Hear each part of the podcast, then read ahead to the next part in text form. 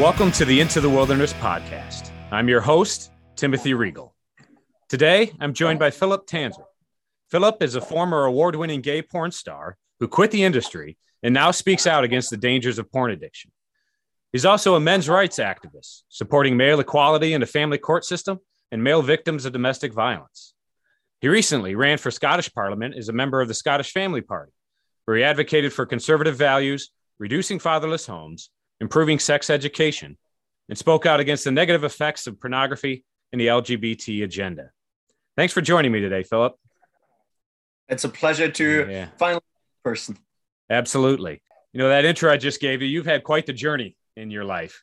You know, I mean, growing up in in you know Cold War Germany to to family tragedy to the military to a porn career and leaving all that behind and getting into activism and politics and and finding your faith in the meantime. So, how have you made it through all those ups and downs and challenges and changes in your life? I think the first thing I have to say, I didn't find faith. I I was born with with knowing God in mm-hmm. many ways. Uh, that might be hard to ex- explain, but um, I I never found I never felt lost. I felt lost here on earth in in some ways because sure. I feel like I was born separated in some ways from the father. And I have to say, I did not did not grow up in a Christian household, but I always had a really strong connection to God, even without having read the Bible. When I started reading the Bible, it was more of a remembering rather than a new discovery. It was like, these are truths. These are mm. truths that I know in my heart to be true. Um, so that is very important to say because sure. that was a protection that guided me through my life and kept me safe in very unsafe places, I would say, and and a compass that kept me on a very dangerous path. And I went obviously uh, down very I went down some some potentially very dangerous paths. Yeah, and I can certainly understand with that that mindset as well, where I never, I certainly wasn't living out my faith and didn't do anything, but I do believe that God was with me through my darkest days, and in mm. some ways, maybe He even, you know, allowed me to go through that because He knew He was refining me for a greater purpose. I, I you know, feel exactly the same way. I feel the same way. And it's a it's a difficult topic because I don't want to say God wanted me to go into these dark places, but right. I had to go into some of these dark places to actually confirm that what is said in the Bible is correct. So I found too many things, not because of the Bible, but I found them because I felt them to be true in my heart. And then I read the Bible and I was like, that's correct. I I could feel it. I could feel it in life. Mm-hmm. So I, I feel the same way. God allowed, he, we have the free will. God allows us to, to make mistakes. I hope that by me making the mistakes with the protection that I had from God, I maybe can protect others from actually going down this, this path uh, without the protection. And now you grew up in in Germany. You're uh, German born, um, and you're old enough to remember divided Germany, Cold War Germany. So what My was father... that like growing up there, and and what was you know there, there wasn't a whole lot of religion or faith there. So talk about that a little bit. So my father is from East Germany. He actually okay. jumped a ship to escape communist Germany, uh, which almost well, which could have ended his life. He escaped to West Germany, where he started working as a dentist. That's how, and when he met my mother. And I grew up in a good family home.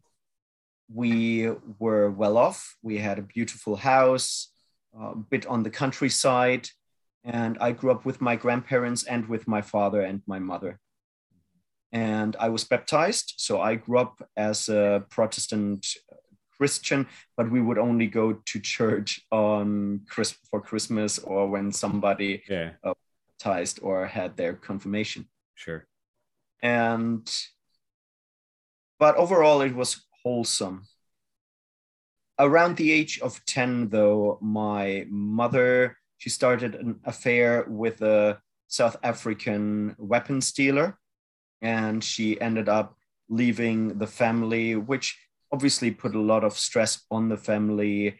And because he was a weapons dealer, my and because she was about to destroy the her marriage, my grandparents were sending the police after him. So it was a bit of a mm. spy mm. that part of my life. And in the end, it led to my mother actually being killed by her second husband.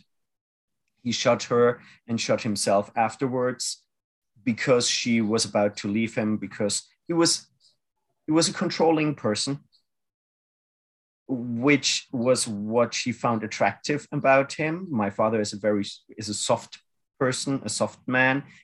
The other guy was a very hard man uh, which i think that's what my mom was attracted to. But then because the old political regime in south africa had stopped the apartheid regime and he was white and he worked for the apartheid regime. He had lost his political connections. He didn't have a job. He was a loser with a pretty exciting past, but he couldn't even provide for my mother. And that brought out more and more of negative traits in him. And I think mm. really his masculinity, which when my mom decided to leave him and to come back to Germany, uh, that pushed him towards uh, shooting my mother and then himself. Wow. And how, how old were you when that happened? 16. You were 16. So that's a, a, a very difficult age to, to lose a parent in any circumstances, let alone, you know, tragically and, and through homicide. Um, I mean, how did that affect you at that age? I mean, were you, were you already kind of seeing a a drift towards some of these other behaviors, some of the, uh, you know, you you had gotten involved in kind of the goth community and, okay. and that sort of thing, or or how yeah. did, did that maybe affect that, or, or did that lead to that? What do you, what do you think? That's a good question. Of course, I cannot say that it didn't affect it, but by the when my mom was killed, I the moment when my mother was killed, obviously I started crying. And then mm-hmm. I, I, immediately felt, knew in every po- negative is something positive, pretty much mm. the yin in, in some ways. And that moment at the age of 16, I was like, what's the positive about the fact that my mom was just killed? And I could immediately see that it would it could positively affect my life and and that i could learn a lot from this situation so by that time i was already very mm. grounded and i would say i don't want to boast but back then i was wise beyond my years and sure. very stable the goth community and all of this that goes way back and i mm. think i think that my strong connection to God in some ways brought out an interest in dark things. Okay. Not things that not evil, but dark right. things. And when I said earlier that I have this protection so I can go into some of these dark places, I they fascinated me. I I, I liked I loved it in art, um, like some some religious paint, uh, painters that painted purgatory and stuff like that. I always found that really, really interesting. Looking at looking at the fact that we are dying, that we grow older. To me, there is beauty in all of that. Sure. Um, and, and God created darkness. Just God created everything. So He created exactly. darkness just as that, and and God can be found in in anything as well. Absolutely, absolutely, and so I think my gothic phase and all of that that has to do with my fascination of mm. weird things of of even now i love taking photos of dead animals i found a stranded whale on the beach the mm. other day with like the guts hanging out and i was like oh that'll be that would be a nice photo for me mortality is a beautiful thing and sure. i think my going into gothic and being a marilyn manson fan and all of that was reflected in that the question is obviously when did I start to have a same sex attraction? I would say, in some ways, as, as long as I can remember. I wonder if that has to do with me longing for a father.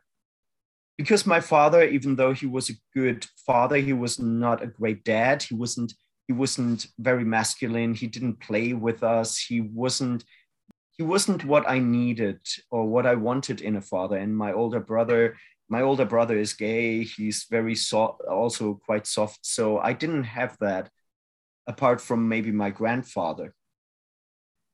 And I think that this urge to to find a father to to have strong masculinity in my life, I think that over time I started fetishizing that.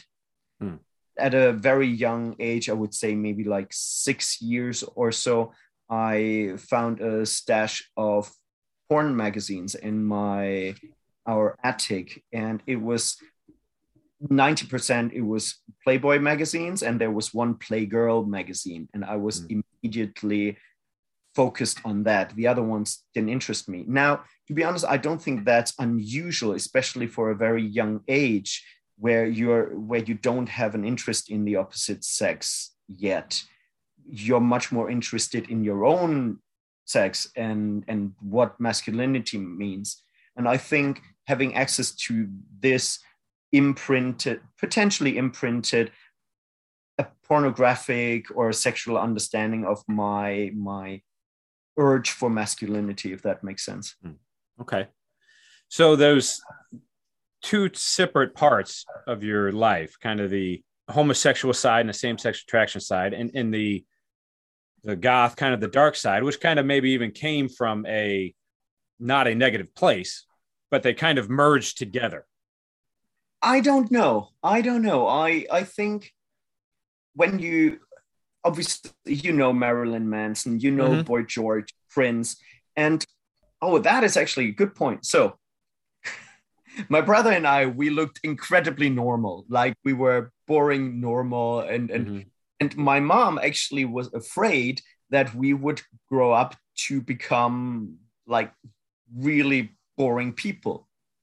So she bought me and my brother heavy metal t-shirts. I I, I was listening to Roxette. Yeah. So that, oh, wow. that ABBA and Roxette when I was a kid. So and then she, she bought my my brother a t-shirt from Anthrax with okay. an president with devil horns on it. Yeah, and, yeah. And for me, she bought a T-shirt of like pentagrams and skulls and devil hands, like pretty satanic, actually. Yeah. And she gave me that T-shirt, and I loved my mom so much, and I was like, mm, "Thank you." but I was yeah, like, that's a interesting mom. I mean, it when the commu- community I grew up in, my dad was a pastor for 50 mm-hmm. years. And, and I kind of had that exploration of dark things too. You know, I think a lot of kids go through a goth phase. Um, I got into metal music and, and heavy music and ended up, you know, hardcore punk rock scene and all that. And, um, you know, started, started getting tattoos and played in metal bands and, and everything too. And now I, I guess maybe I'm still a part of it because I'm a funeral director now and I work with the dead every day. Oh, but, wow. Okay so so I think some of that death, but yeah, that's interesting that your mom would would would encourage that for you. Most parents, especially in, in a Christian communities, at least Amer- a lot of American Christian communities, would you know you can't listen to Metallica and ACDC and all these things. You know they're they're mm-hmm. they're satanic and, and terrible, and you can't. And some of them aren't the greatest in the world. I'll give them that.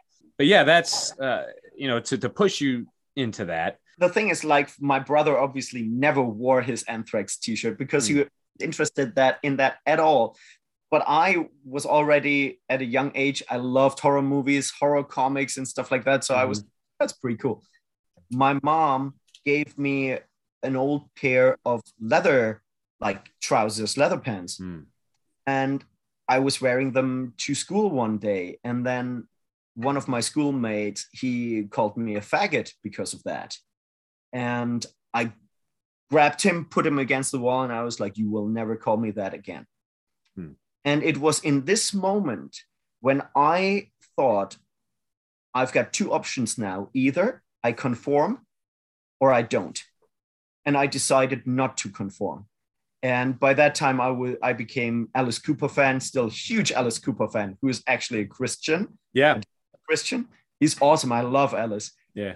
And yeah, I became Alice Cooper fan, Prince fan, later Marilyn Manson fan, and I started to dress accordingly. So I I was wearing a like a black skirt to school and stuff like that, and mostly to push myself to see if I can do things against what people expect me to do. Mm. And to be honest, I'm eternally grateful for doing that because I, I'm not sure I could stand up to government ter- tyranny and all of that right now if it hadn't been for going through these phases in the past. Mm. So, at what point did you start, besides dressing that way and, and acting that way, when did you actually start acting out on these homosexual impulses? so when I when I was 18, I dated girls. I had sex with one of them. She was from the gothic scene, and it was okay, but it didn't feel horny, so to speak. Hmm. It okay, but I didn't feel a, a deep a, a sexual connection, so to speak. My brother had already come out as gay and it wasn't a big deal. My father really didn't care. And I identified as asexual with a tendency towards men. I started, I was like, I, I have a tendency towards men, but I actually don't want sex. I felt quite strongly that sex was nothing that I needed to have, but I was very interested in it. I went to like I started going to sex clubs and leather bars and stuff like that, and just observing people, uh, not necessarily having sex, that as well, but I observed people in that environment, again, from a safe distance, sitting in a corner, dr- doing like sketches and drawing things while watching them. And then I, I, I joined the military. It's hard to explain. I was simultaneously in different lives. I was in the military life. I on the weekends I would go to gay clubs, but I wasn't part of it. I was just like observing, but I could feel that pull and and wanting to engage. And I did engage sexually, but I could tell it felt horny, but not right. It just felt wrong. Mm it took me till the age of 27 all of a sudden at the age of 27 something in in me clicked and said you can have sex now and i was actually having dinner with my dad that evening we were out in a restaurant and i was like oh oh he was like what's wrong and i was like i think i can have sex now and my father was like what and i explained to him and um, then I started. I'm then I started like having uh, random set or se- sex with random people in the mm-hmm. gay community, and I would say 85% of that was meaningless, or maybe 8%. I would say 10% were harmful. Hmm. Was like, oh, that, yeah, that was bad. That was really bad. And maybe two or three percent, I would say, were positive, where I could actually feel that there is a person who respected me and I'm respecting the other person. And shortly after that, I I started doing porn. It was predominantly because I ran out of money. I ran out of money from the military and I was working as an alternative rock DJ, and you don't make any money with that. And because I was German Mr. Leather, the official mm-hmm. representative of the German leather and fetish community as the youngest person ever to be elected and or given that title and somebody who at that time was vegan which they didn't know so i wasn't even wearing leather in the beginning of that and and i didn't have sex during that time i took on this title and i i participated in this competition because i felt that god wanted me to hmm. because there's a lot of darkness in this in this part of society and i wanted to go there and tell people to look after themselves and to not take drugs and not screw around without condoms and yeah to love themselves. And i i did what i could. I did what i could. Mm. It, very, it was limited and in the end of that year i was very burnt out and i had to distance myself this whole community because it it, it, it was too much. Even with all my protection and i never took drugs. I didn't drink i didn't smoke so i was super healthy. I i didn't have sex uh, and if I, when i had something i always used protection. So i was safe in that regard but it was too draining. It it was literally like fighting with a sword against the flood. Um, but because I was German Mr. Leather, I had some connections to the porn industry. And when I ran out of money and when I felt that internal permission or that thing, you can have sex now, I was like, hmm, I, I could try to go into the porn industry and try to do the same thing that I did with the leather community and try to bring something positive to the porn industry because I wasn't a huge fan of how sexuality and interpersonal relations were por- portrayed in pornography. And I was like, maybe I can bring something positive to it, some some love, some life. I'm just curious uh, how that comes about. I mean, is it just something where, yeah, you have a this you're involved with this community, so you have some connections from the Mr. Leather competition. You probably have some name recognition, and that's maybe something they can can use. I'm sure they did use once you got into to porn that you had had won this competition. So is that something you just call somebody up and say, "Hey, I want to do this"? Is there like a uh, you know audition no, type a, of thing? Like how does that there, how does that work? There's a there is a job application form. Okay. So I, I went on I went to the website and there was like, "Do you want to become a model?" And then I filled that out. And it obviously asks you a lot of very explicit questions what you're into, what you're willing to do. And I pretty much like consistently said, I'm only okay with cuddle sex. so because because I had these tattoos and because I was German Mr. Leather, I was like, I do not want to do any of that stuff. I, I don't okay. want to be typecast into uh, like fetish. Yeah, didn't I didn't want to do that, and then I talked to them over the phone, and they invited me over to America, and I did my first scene. It was a really positive experience working with this particular company. The boss and all the people behind the scenes were nothing but wonderful people were they hurting or some of them yes when by the time i joined one of the bosses of the company who was a porn actor himself in the past he disappeared the week when i was there. And he was sober for quite a long time and everybody was like he disappeared. He probably had a like a um, backlash. Relapse. And, yeah relapse exactly. And everybody was incredibly worried. And seeing them being so worried was actually quite nice, quite hmm. beautiful. And I had the conversation with the studio boss, and he said, Look, we actually would like you to work for us as an exclusive.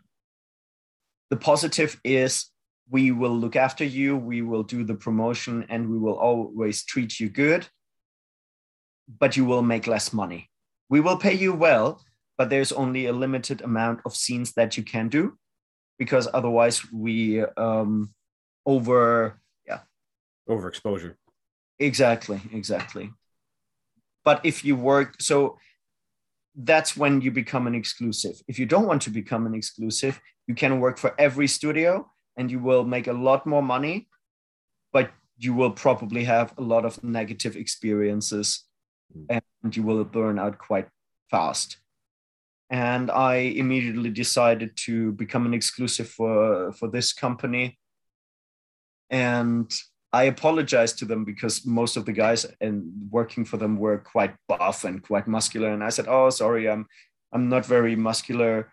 Uh, I'm trying to gain some weight." And he said, "If if you want to gain some weight, that's absolutely fine. But we like you the way you are. But whatever you do, do not take any steroids. Do not start taking drugs. Look after yourself.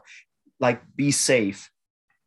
yes, I'm against pornography, but I have to say that I met good people there as well. You've talked about and, and some other things that I've that I've read that you've written and, and spoken on about how you've lost some friends that you knew in the industry to to suicide to drugs. Um, there's a lot of lot of drug use in in that industry. What is it that happens behind the scenes that's so devastating that leads people down that that dark path. And did you ever experience any of that? So I, I never took drugs in my whole life. Never took drugs in my life. And it never took me down a da- dark path, to be honest, because I lived in a small garden garden house in Germany next to the forest with my dog and I was working as an alternative rock DJ with real friends and they were all straight with like I had one or two gay friends, but not because they were gay, just because they were good people. And so I I was so removed from this uh, gay lifestyle and porn lifestyle, and I I didn't really have sex when I was in Germany either. I lived very quiet, very calm. Um, so that kept me safe. What the darkness or the thing that takes people down this dark path there's a much higher percentage of drug use in the gay community, anyways. Right. A higher um, level of risky behavior, unprotected sex, the amount of sex that people have, and people can't can't love and can't commit, and they're constantly looking for something that is pure. I would say something that actually fills a hole in their soul, and straight people do that as well obviously. Right. People like why do straight people take drugs? Why do they um like have various sex partners every weekend? It's the same hole uh, that they have in their heart. I think it's just more common. It might be more common in gay people and being a sexual deviant obviously opens the doors to just bring all of that and in heterosexuality women are the sexual gatekeepers. They set the boundaries. In in homosexuality, you don't have that. There are no boundaries because everybody's just like, want to fuck? Yeah, sure. Let's go to the bathroom. It's it's as simple as mm. that everywhere. And in the porn industry, this behavior gets a price tag. So you start selling your sexuality. And I would say the biggest problem for a lot of porn actors is not the porn itself, especially if they just work for one company. It's starting to work as an escort. When hmm. you shoot porn, it's very clinical in many ways. It's it's like it, it's not. It doesn't feel like real sex. It's the performance of sex, and I often compared it with the movie Jackass. You just do some okay. weird stuff with your body and the camera is here and, and it's very clear you you're just colleagues that at the best of times like each other or maybe respect each other often you're like uh, yeah whatever i don't i don't have to take i don't have to have a coffee with you after this but when you work as an escort and i tried that twice working as an escort and it burned my soul immediately immediately and I wasn't even having sex with guys, just online interacting, selling yourself. and people treating you like a piece of meat, saying, um, I had them pretty much saying, I don't care how you feel during during doing that. I pay for you and I'm going to screw you as long as I want. And I don't care if you're in pain. That's what I pay for. Mm. and, and I could not believe that. It was a dark time. It was a very dark week in my life with a lot of financial pressure. Uh, from one day to the next, I had potentially 50,000 pound debt. And it wasn't sure yet, but I was freaking out and I was like, oh, I have to make more money. Now, during that time, I actually was already working as a erotic massage therapist. And when I say erotic massage, it was there there was sometimes even full on sex. Now people will say that is prostitution and I would agree with that, but that actually didn't harm me very much on a soul level. But that one day of of actually defining myself as a prostitute harmed me so much more. And why is that? The reason was as a massage therapist i was constantly in control of the situation. I was the person who offered a service to a person who was lying there. They were not allowed to interact with me they were just there to pretty much receive i'm going to say my care and I I really cared about my clients. So I, I talked to them about their private life, about how they how they were doing, and yes, there were these sexual aspects, but I because I was in control of the situation and because I actually cared about my clients as people, it actually didn't harm me on a on an emotional level, I would say. Um, but when I put myself out as meat. Uh, you can't believe how how bad that was. How bad that was. And up to this point, there was a up to a certain point, I thought it's people should be allowed, or it's okay when people work as prostitutes, for example, know what they're doing. Now I'm at a point where I'm like, I don't think you you can know what you're doing when you do that.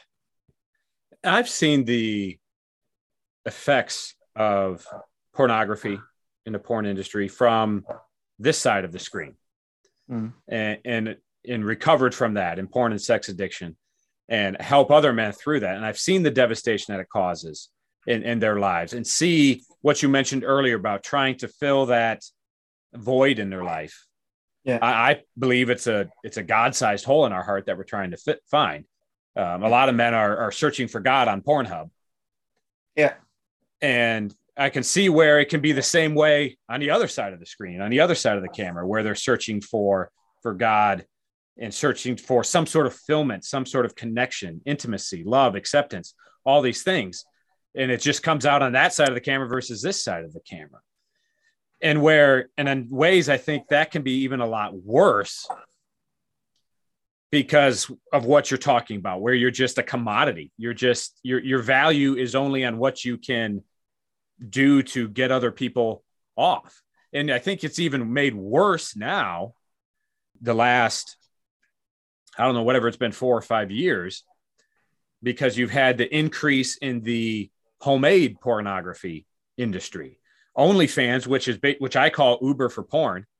Yeah. Because it's just allowing anybody to do it. So now you have all these mostly girls probably, but I imagine there's quite a few men doing it as well that are selling themselves on there, and they don't have to even be a part of a a, a porn uh, studio or do multiple studios. They can do it from their own bedroom, and and they're I, having that same feeling, not even being a part of the industry. So so two things. I I think there is a very strong difference between watching porn and providing porn in right.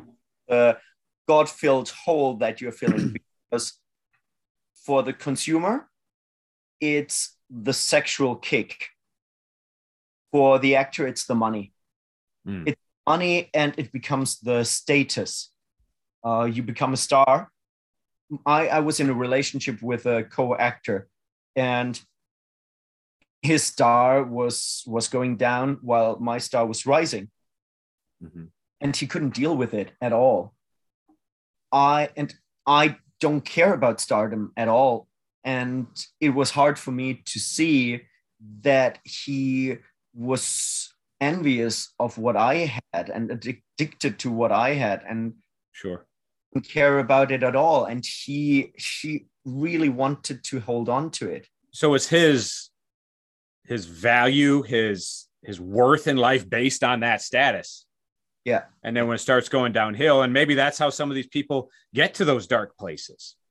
Mm. Oh yeah. You know, when your value starts collapsing, it's like, well, I'm not worth any money anymore. No one's willing to pay me. I'm not worth anything anymore.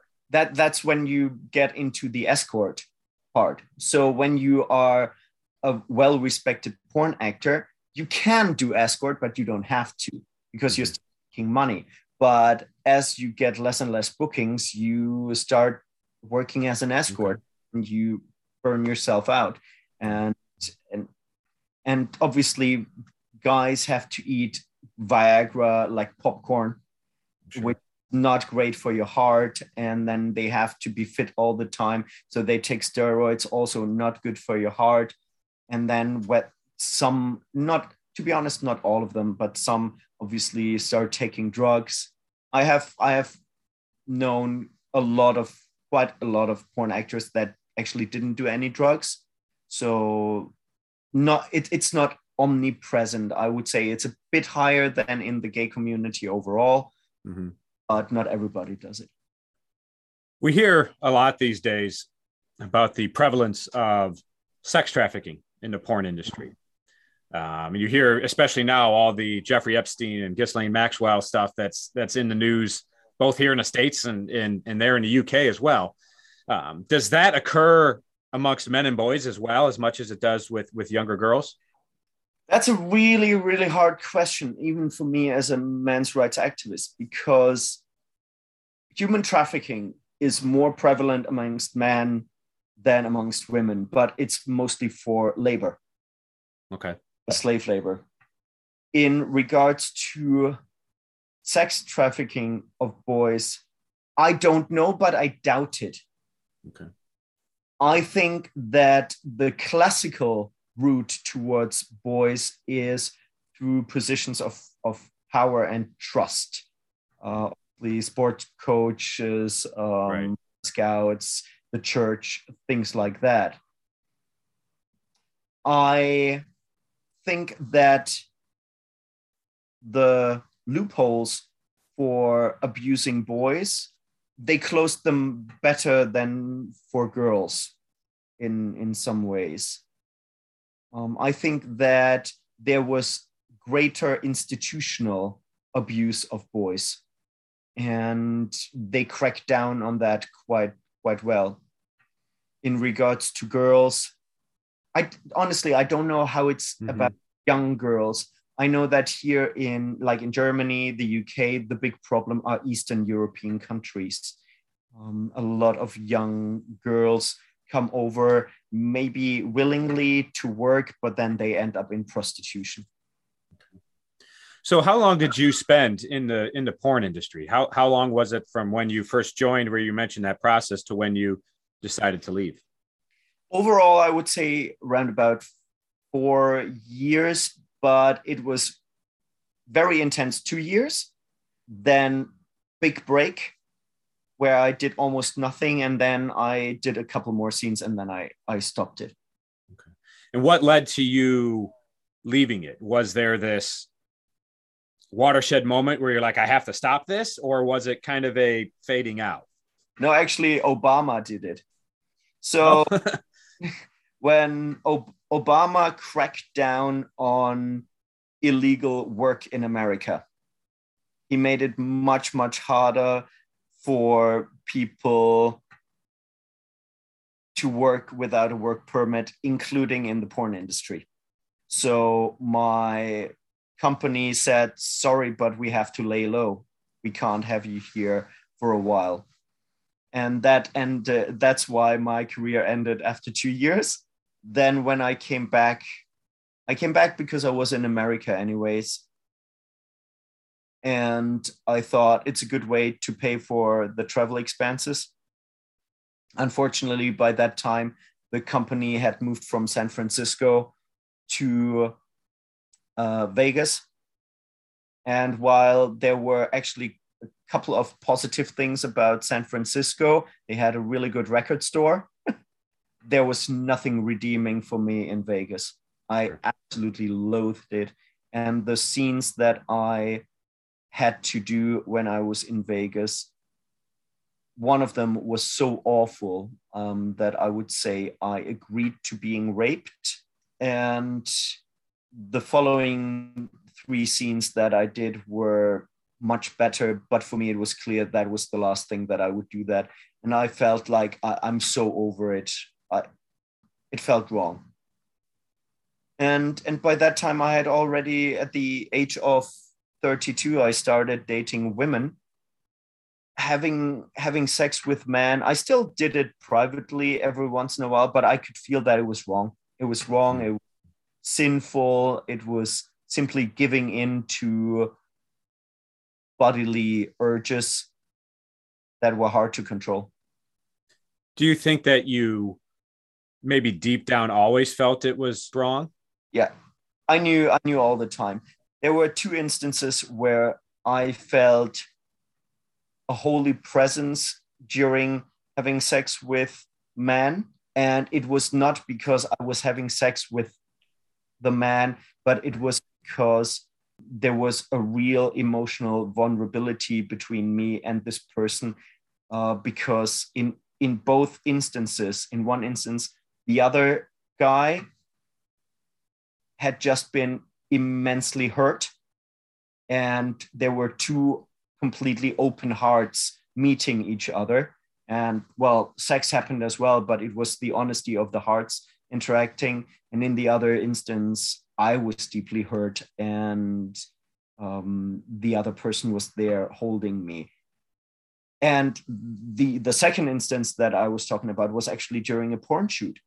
Uh, but my heart was so broken and so open, and just having somebody holding me, I I it was a, very intense spiritual feeling but it wasn't because we had sex with each other it was because two people met each other without masks in some ways mm-hmm.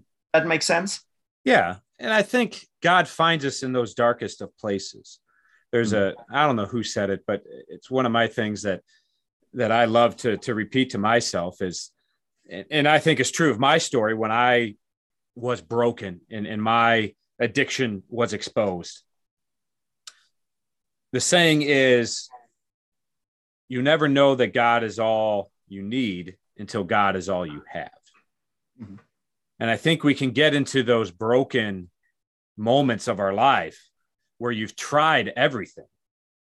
And, and maybe that, you know, you can speak to that if that was the case for you, where you were maybe searching for all these years through all these different things and finally you've tried almost everything and you get to this moment where your heart is so broken that you realize god was what you needed all along i never felt deeply broken. In this instance it was well i i lost a friend like a friendship. No he, he is still alive and we're good friends now. Yeah. but i lost a friend and losing this friend who meant so much to me that broke my heart and wow. it be so open openly wounded. And yeah it is again it uh, you're you're right it is still the god-sized hole because the reason why i was so focused on this friend was because i wanted him as a masculine friend in my life. And then he turned away from me. And again it goes to the father. Right. And then there was somebody else holding me. I think I haven't told that in, in a while, and I almost forgot about it. I was always fighting for myself in my life, and that was fine. My DJ name was Krieger, which means warrior, and I've got a armor tattooed all, all over my body. But I had I have wounds to heal, like from from birth, from childhood, from separation, from from being born here, and I always said to God, I'm I'm happy to fight all my life, and I don't need, uh, and and I'm happy to fight for you. But at one point, I need some, I need a brother who I can trust, who can guard the fireplace while I take while I take off my armor, so I can heal my hmm. wounds. And that was my demand to God. I said, that's the one thing that I that I demand that somebody that you allow me to have a brother that I can trust. And that's why I became so obsessed with this one guy who then turned away from me and why it mm. hurt bad. Um, and then I moved to Scotland and I started to build my own house uh, over one and a half years. And I became the man, this, the man that I needed to look after the child in myself and now I don't feel that. Now I have brothers, but I actually don't feel they have to look after me anymore. I'm the man that I needed to be, and now I just want to have children. That example you use is perfect. I love that of protecting you so that you can take off your armor, mm. because that's what it really takes to heal. We have to break down these walls that we've built around ourselves we have to open up these wounds that we've been using porn, using sex to medicate with, or running to porn and sex to run away from the pain in those wounds. And we have to feel safe enough. We have to feel vulnerable enough in order to do that, in order to heal. And so yeah. it's so important to have those people in our lives, whoever it may be, that allow us to do that one thing you've talked about in in some interviews that I've seen is the and I think you you have a lot in in your now political endeavors as well is the relationship and the connection between broken homes, absent fathers, broken souls, and homosexuality. What's behind that? What do you mean by that? What what do you think that connection is? I'm gonna I'm gonna put the homosexuality to the side for for a moment. Okay. Um, I think that every child needs a father and a mother. Not every child can have a father and a mother. If one of them dies, that's that's horrible. But we know from statistics that in cases where uh, a parent dies, it's actually far less negative from its impact than if one of the parents leaves or um, can't see the children anymore. That is that has a far worse impact. I think you need you need the balance of a father and a mother, and both of them should be fully in their masculinity and femininity, which is also very important. And I think we haven't had that for a very, very long time. I don't know how long the brokenness goes back, definitely to uh, um, First and Second World War. Think that the fact that so many fathers died, that so many fathers came back broken with immense internal pain, I think that is still trickling down. But and unfortunately, we created a society that is so safe now and that we have the luxury of not working hard on ourselves and on our relationships and that led to complete destruction of everything that's important. The a family father and mother is the bare minimum that we need to grow up as halfway intact people. Um, and almost nobody has that. Even in in families where the parents are together um, how much communication is there? How much love is there how much do the parents actually teach the children about life do they have an infrastructure of people they can trust a safe community all of that has been eroded and i would say that the only way back to that is faith um, See it in Muslim countries and Muslim communities. They still have it. They um, they they all they also have problems, but it's very different problems. Right now, both men and women are completely aimless. And this aimlessness also expresses itself in sexuality, in homosexuality, and right now, extremely in, in transsexuality. And when people say that the trans issue is different from the homosexual homosexuality issue because one is uh, like a sexual sexual orientation and the other one is an identity. I call bs it's it it's uh, it's a scale where in the middle you are wholly yourself. You are completely comfortable and confident in yourself in your masculinity or femininity if you're a woman. And then it moves towards being completely out of yourself. Homosexuality is on that on that part. And the endpoint is transsexuality. There is a reason why a lot of homosexuals also are quite effeminate in their personality obviously you also have homosexuals that try to be very masculine mm. but often gluing together the broken pieces of your masculinity. But this brokenness that leads to that might lead to homosexuality or the brokenness that comes out of homosexuality it's hard for me to tell which was there first the egg or the hen this can lead to overcompensation where people try to be as masculine as possible and in very very few cases that actually works mm.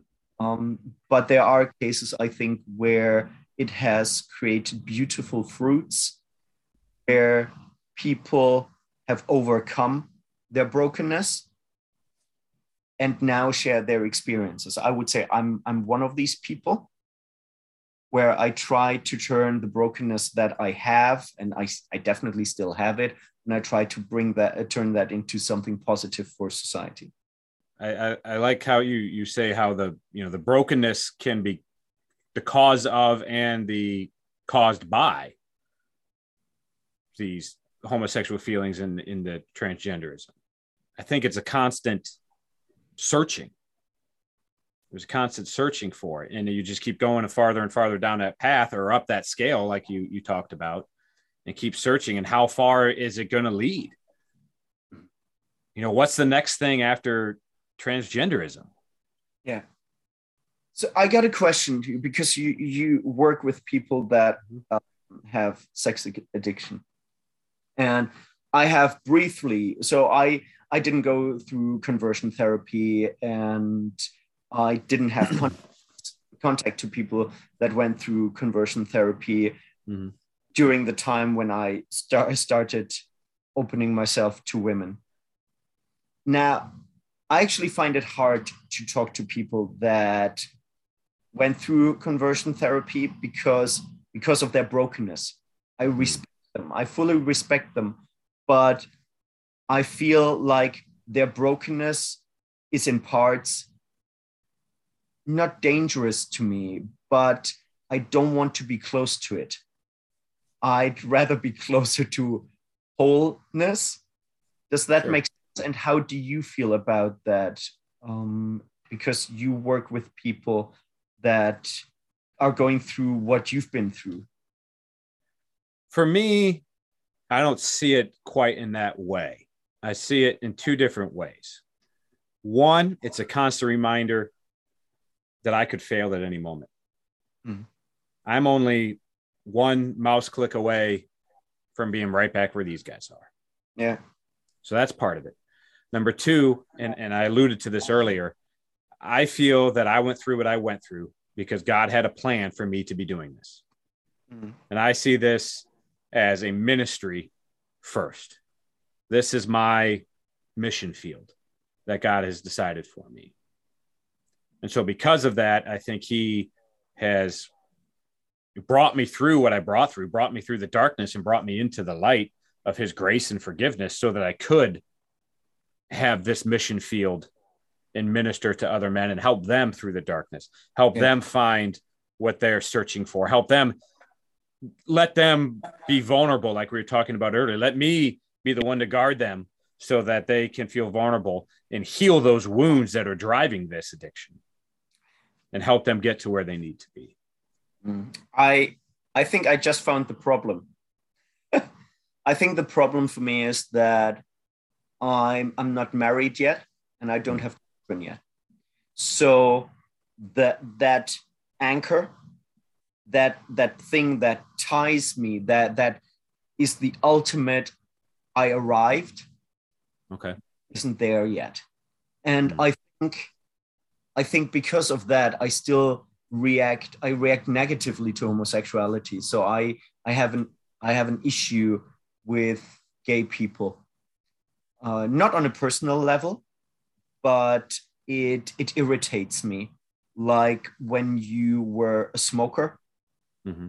you stopped smoking, and now right. you can smell it everywhere, and you get really angry when somebody smells of smoke, and it's like, calm down, calm down. You're only angry because it reminds you of your your own battle. Yeah. Mm-hmm. Right. Well, you're on the other side of it now, and you can see. You know, you can look back you know hindsight's 2020 you can look back and and see where those people are they can't see it yet mm-hmm. and yeah. that can be that can be frustrating I, I even experienced that it's, it's just like man if you just don't give up. Like keep keep pushing here. You'll get there you know because i can see it because i'm on this side of it. A lot of times they can't. And it, and when you don't have that light at the end of the tunnel it's easy to stay in that darkness. Yeah. And i find especially difficult. First of all, I, I don't I don't feel the need to tell people to m- move away from their homosexual urges, and it's hard. It's it's so much easier to tell people, hey, watch less porn or stop watching porn. But if you if you start saying, hey, have you ever thought about not being gay? You're on very thin ice in regards to like legality wow in the uk and have you experienced that your, yourself since you no longer identify as homosexual have you been attacked by the lgbt community? Oh yeah. Oh yeah. I've been i've been attacked from the very first moment. So when i when i had my first experiences with women again i was interviewed by a lovely woman. She interviewed me and i'm a very very honest and incredibly open person. And we just chatted and i said oh yeah by the way i just recently had an experience with a woman and this is what felt great about women. That's this is what i like about men and stuff like that. Right after this article and i didn't even think about it because for me it was it was just like hey i'm i'm a person. I'm allowed to have to to make choices and to change. And I was immediately attacked, and hmm. that I was a traitor, that people like like me should die. Wow. yeah. Wow. Oh, so the backlash, the backlash was swift, and which made it much easier for me to move away from the LGBT community faster and faster. Yeah. faster. And I never felt comfortable with the community anyway. So that was yeah. from the very beginning. Never. And I've seen that even in doing honestly doing some research and in, in, preparation for this interview, I found several articles that were just blasting you um, online that were written, you know, homosexual blogs or, or different communities or whatever. Where do you where do you think that hate comes from? I mean, why are you allowed to, on the one side, if you go from heterosexuality to homosexuality or um, male to female or female to male, you're allowed this oh, we have to accept everybody and whatever anybody identifies with is okay. and, and it, you know, and you have to be accepting and believe everyone and all of that. But the minute you switch back, you get immediately turned on. What, where does that hate, where does that come from? So that hate comes from the very same place where all hate comes from, and that's fear and insecurity. Hmm.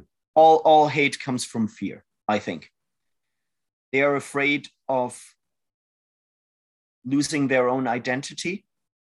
why do why do so many gay people and also but also so many straight people why do they go into groups why do they associate even even whole trump thing is it, like if that becomes your identity who are you hmm.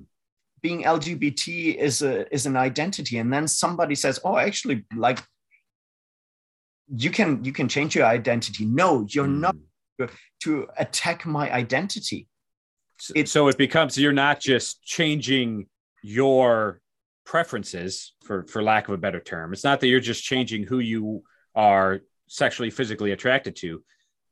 It, it becomes to where it's not even your choice anymore. You're you're changing your orientation. Is attacking their identity their existence their value. Oh yeah. I mean look right now lesbians are being forced to have sex with transgender women who still have a penis because otherwise they are transphobic bigots it's right. in, it's absolutely insane their sexuality preferences deviancy whatever you want to call it has been weaponized and politicized hmm. for a very long time when you look at for example arabic countries so in arabic countries there's a lot of sex going on, It's a lot of homosexual sex because they're not allowed to, or access to women is problematic. And I would say a lot of men have contact with with their wives and with men sometimes if they can if there is a, a possibility for that. Now because nobody talks about it and because everything is hidden you can kind of do what you want to do without anybody judging and uh, apart from allah uh, because nobody talks about it and in some ways they're actually okay that might be a completely wrong assessment but in some ways they are, they might actually be freer uh, mm.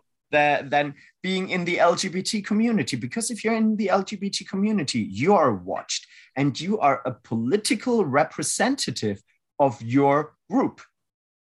Nowadays, it's not enough to be gay. It's not enough to be lowercase gay. You have to be capital gay. You have to be capital trans. It's, it's a political statement. Why do so many gay couples try to adopt? In many, many cases, it's a political statement. It's not, well, first of all, we still have this God filled hole in our midst because we can't have children. And we are allowed to adopt children, so we're going to adopt children now. It, in cases, it's a political statement of equality. They, it's not about what's best for the child. Well, that's a great, great transition. So you, you got out of the porn industry, you turned away from homosexuality, and got into activism and politics. Yeah. So how did you get started as a as a men's rights activist? I think that started when I was in the military. So when I was in the military, of most of my uh, the other soldiers obviously were straight, were married, had children, and a lot of them lost their children in custody battles, and their wives uh, did parent like parental alienation, alienated their children from them, and it was it was pretty rough. And because I was gay, you are constantly trained to look for discrimination and hate and stuff like that. But men are being told that they are they have everything and they are the oppressors and stuff like that. So straight white men do not have can't see that they're being discriminated against it's it's a blind spot it's a complete blind spot and i could see that there was a lot of discrimination going on. And years later after i moved to to scotland and when i realized that i could have a family my my second thought was so when i realized i could have relationships with women my first thought was i can have a family. My second thought was i don't want to lose my children. Wow. That's that's awful that's an awful thought. And that's the thought that drives me till now. So when i when i meet a woman that um, i could consider as as a partner i'm like would could this person take away my children? Hmm. it's like one of my deepest fears in many ways. And that's how i started becoming interested in men's rights I saw a video on YouTube from a YouTuber called Karen Straughan. Girl Writes What? That's her uh, name. And it was about, yeah, the reality between the sexes. And then I attended my first international conference on men's issues in London um, after watching the movie The Red Pill. Yeah and it was i think it's the first time that i became part of a movement. Before that i was never part of any movement. I was always on the sidelines. And now i'm somebody kind of like dri- driving the ship. Sure. And that fear that you talk about of the way the table is tilted against men in family court and divorce court and all of that unfortunately uh, has caused a lot of men not to get into relationships or have any families to begin with. You see, you know, the red pill movement has gone, you know, has gone from I think a great place to a lot of times it's gone to a, a dark place. And you see this the the MGTOW movement, the the men going their own way to where they're going to that far extreme where they've just kind of sworn off women altogether. It's some of it because of that that fear that you described. I get them. I I I don't give up. And I'm now in a situation, and we can talk about that in a moment. I'm now in a situation in my private life that very promising, let's say. But I'm 44 years old now, and I still haven't found, oh, well, now I think I have, but it took me this long to find a woman that I could trust and it's hard. It's hard. I I get the MGTOW guys. I just don't think it will make you happy. Right. I think it will bring you fulfillment, just like the cat owning 40 year old feminists that have their glass of red wine on a Saturday night. Right. They're happy. That's the male version of it. Yeah. Yeah. And I, running I, away from the fear altogether isn't going to fulfill you either. Yeah. I think that the man, the MGTOW man, can be happier than the than the feminists because they they can have brotherhood and sure. overall man can feel more fulfilled in what they do rather than like having families uh, women are more fulfilled in motherhood. Yeah, yeah. But what what yeah. does it mean to to be a man and have a brotherhood and all of that if you don't have a legacy, if you don't, uh, if right. you children to protect? So you got involved with this men's activism. You're active online with it. You went to these conferences. You had your BBC special a couple of years ago, which was great. How did that lead into into politics? So I I saw posts from the Scottish Family Party on Facebook. Don't know how I how I became aware of them. And the party leader, Richard Lucas, he criticized LGBT indoctrination in the school. So I looked it up. I was like, oh, okay, I'm gonna have a look at that. and hmm. I was like, wow, somebody's actually calling it out, which is very, very unusual and I and I thought, mm, I'm going to go to a party meeting. Now I live in at the end of nowhere. So the next city is two and a half hours away, and the party meeting that he had announced was five hours away. Wow. So I was driving five hours through a snowstorm, a literal snowstorm. I I pretty much got stuck in the middle of it. I drove to this party meeting, and it didn't happen because LGBT activists had called the hotel to cancel it because of wow. homophobia. Wow. And I arrived. There was, uh, let's be honest, nobody was showing up to the party conference and or to the meeting anyways because it was the first time they did that in in that city, and it was very early days of the party, and it was just me, the party leader, and one other guy, and we were sitting in the hotel lobby. I went to the concierge and I said, "Look, I drove five hours here for this party meeting." I'm part of the LGBT community, which is actually true. and and how how can you like cancel a meeting because somebody calls you? What if we were Jewish? Hmm. If if if this was a Jewish meeting and some people were calling you uh, saying, "Oh, don't have don't let these Jews have a meeting." Would you cancel it? No, you wouldn't. Right. So uh, we went to a to a bar and had the party meeting there, and from that moment, I I thought I have to support them because they need somebody like me with my past on their side, somebody who can actually call out all the stuff that's going on behind closed doors in the LGBT community and in the porn industry. Um, and speak about it with lived experience. Mm-hmm. So you last year you ran for a seat on Scottish Parliament. Yeah. Okay, and you ran as a, as a candidate for the Scottish Family Party. Yeah. What was that experience like being not just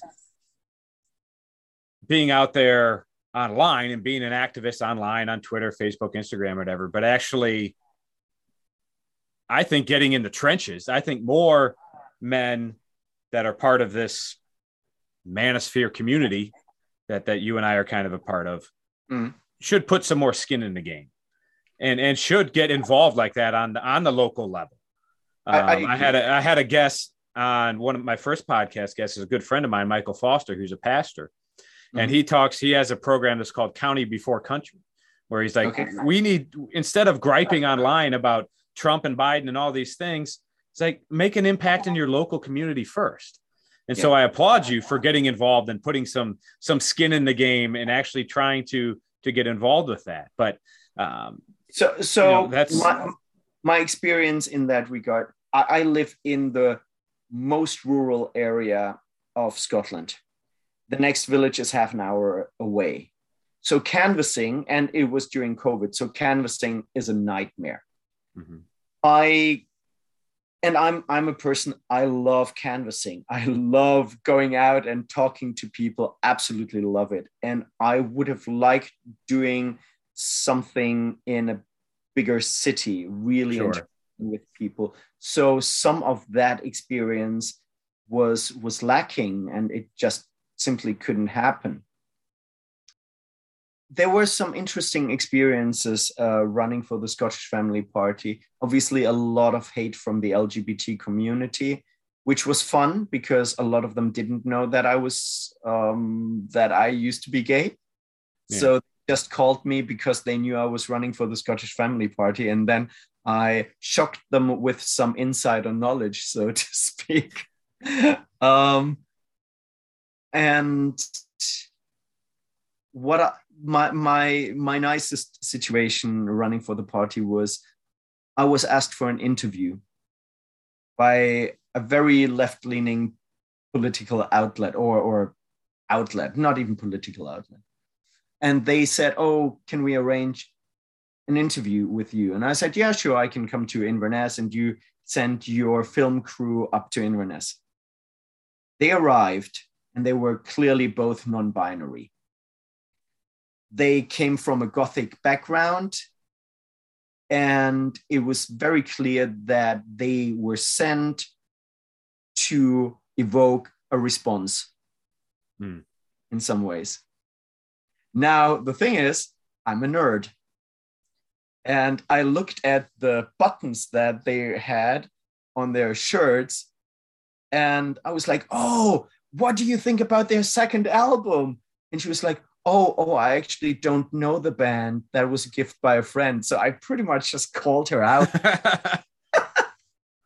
uh, and the the the female uh, non-binary person, she stayed standoffish the whole time. But the guy, he actually, it was awesome. We had a really nice afternoon. He asked me honest questions. He agreed with me on most of these things because I'm a good person and I don't mm-hmm. want don't hate immigrants and I don't hate LGBT people. I just want society to heal overall. So we actually had a really nice conversation, and that that was probably my nicest uh, situation experience moment of healing of reaching out to each other. Yeah, one of your your platforms that that you spoke about when you were when you were running for for parliament was improving sex education in schools. Yeah. So how do you think that we can better teach our kids to to warn them of the the dangers of of porn, the dangers of these sexual deviancy and, and, and these things that that they're being so obliterated with really. I mean they're all it's almost forced on them. It's not that they're being exposed to it it's that they're being indoctrinated with it. Yeah. you know so what can we do to better educate our kids about that? I, actually i think the parents need to be educated not the kids because uh, the, the parents are the ones who have the greatest access to the to the children and to their access to the internet.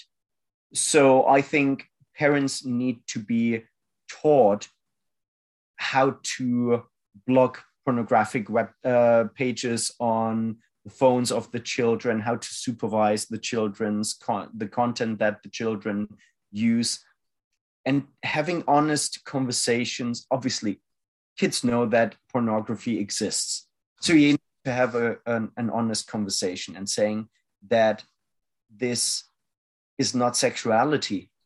It's it's fake and highlighting the harms of it as you are doing. I wouldn't do it. You do it from a christian perspective uh, in the schools i think it and in the in the homes i think it should be done from a less christian or less religious and more scientific perspective because Christian arguments can easily be dismissed as Christian arguments. But if you sure. show people the data, what it actually does, and how much it harms your body and your uh, development, I think these are things that nobody can dismiss. Neither a Christian, a Christian can put that into his Christian framework, where atheists or other people can put that into their scientific or everyday framework. I think that in sex education, what they really need to stop is gendering everything. Uh, for example, making consent something that men have to ask women. It's like, no, you have to respect each other. Right. Like, th- there is no place for, oh, oh, a man has to do that to a woman. It's like, no, people people have to respect each other. And raising a huge warning in regards to downgrading your sexuality. Now I believe in no sex before marriage, which obviously is easy for me to say because I had lots of sex right um, before marriage, and I wouldn't force my children not to have sex before marriage, but I would talk about I would talk about it with them. Here in Europe, it's almost impossible to to talk about this to achieve that because we don't have religion anymore.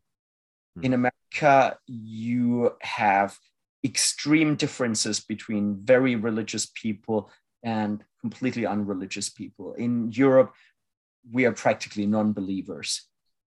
So it's almost impossible to find a partner who says oh yeah no sex before marriage. That sounds awesome. It, it's also almost impossible to find. So when i have children i would probably I, I would pretty much tell them well you'll you might never find a partner because you are you might make it too difficult for anybody to commit to you. Mm-hmm. But I think the, the benefits of not having sex before marriage, keeping yourself and your sexuality holy, I think the benefits of that are, are immense. Now, I know both sides. I had a lot of sex and I moved away from it. And now, now I see sexuality as something that is completely connected with marriage. Well, as we wrap up here, I want to give you the opportunity to kind of speak directly to to my audience and your audience as well. We've covered a number of different topics here.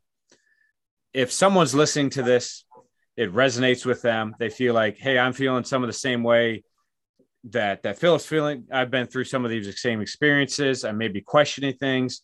What what's your message to them? Real friends, real good friends are crucial. Strong family, strong support of your family.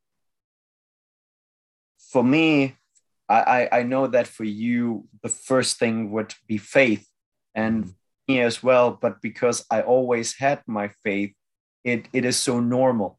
It is mm-hmm. always felt so protected. But I think that you can't full, that you can't heal without faith. Don't force yourself into faith. Sometimes it takes time, and and if you force yourself into something, then uh, it, it it won't it won't work. It won't work. Um, let let your new life, whatever you start now, let it slowly start and be patient with yourself and and be loving with yourself, but constantly critical. Every day, try to be a little bit better than the day before. And I mean, you write about it as well. I mean, there will be setbacks. The important thing is that you don't give up. If you struggle with any kind of addiction, be it porn or be it uh, sex, drugs, I think a very important thing is also that you remove yourself from the place where you are you have to cut ties with certain friends, with certain environments. But when it's everywhere, when it's all around you, it's so much easier to give in. Build the structures that support you. I guess in your case, it's probably your family, it's your wife, mm-hmm. um, and your faith. Well, Philipp, this has been an incredible conversation. Thanks so much for joining me. I appreciate it. I'm so glad we finally made this happen people want to find out more about you and what you do and your your political activism and everything that you're doing in your life where can they go to find out about that you can go to GETTR at freedom mra so freedom mra for men's rights activists or on twitter under philipp tanzer one as number one that's the two places where you can find me well, philip thanks again for joining me god bless you and everything that you're doing Wish you the best. This was awesome. Thank you very much and hope to see you soon again. Absolutely. Thank you. This has been an episode of the Into the Wilderness podcast. This is Timothy Reigle. Thank you for listening. For additional content and to learn more about Into the Wilderness, visit www.intothewildernessblog.com. You can follow me on Twitter, Instagram, and all other social media at Timothy Reigle. T I M O T H Y R E I G L E.